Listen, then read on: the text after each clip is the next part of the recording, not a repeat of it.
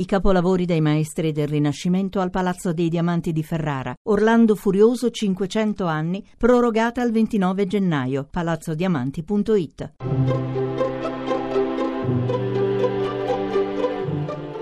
Il pensiero del giorno.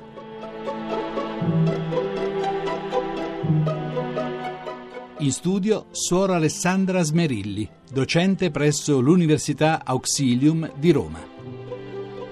Chiudere un anno e incominciarne uno nuovo è un rito bello e salutare. Fa molto bene all'anima prendersi qualche momento per guardare indietro, ripercorrere i mesi, i giorni, i momenti più importanti, le gioie, le conquiste, le fatiche, le sconfitte, i luoghi visitati, le persone incontrate, i dolori che ci hanno attraversati e ci hanno resi più forti, quelli che noi abbiamo procurato agli altri e che ci fanno sentire un po' in colpa ma un anno che si chiude è anche un'opportunità per essere grati, riconoscenti. Nella parola riconoscenza c'è insieme uno sguardo che sa riconoscere e la gratitudine. Sono due movimenti che vanno insieme.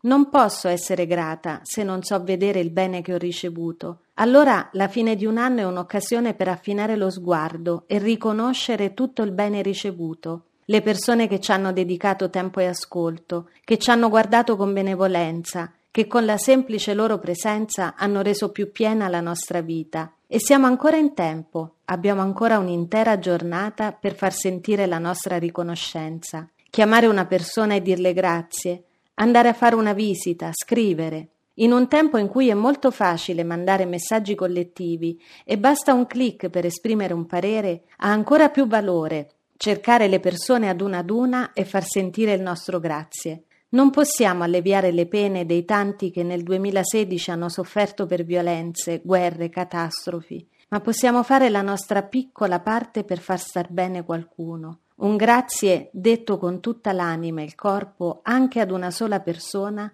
può contenere tutta la terra e il cielo. E allora grazie anche a voi che mi avete seguita nel 2016. La trasmissione si può riascoltare e scaricare in podcast dal sito pensierodelgiorno.rai.it.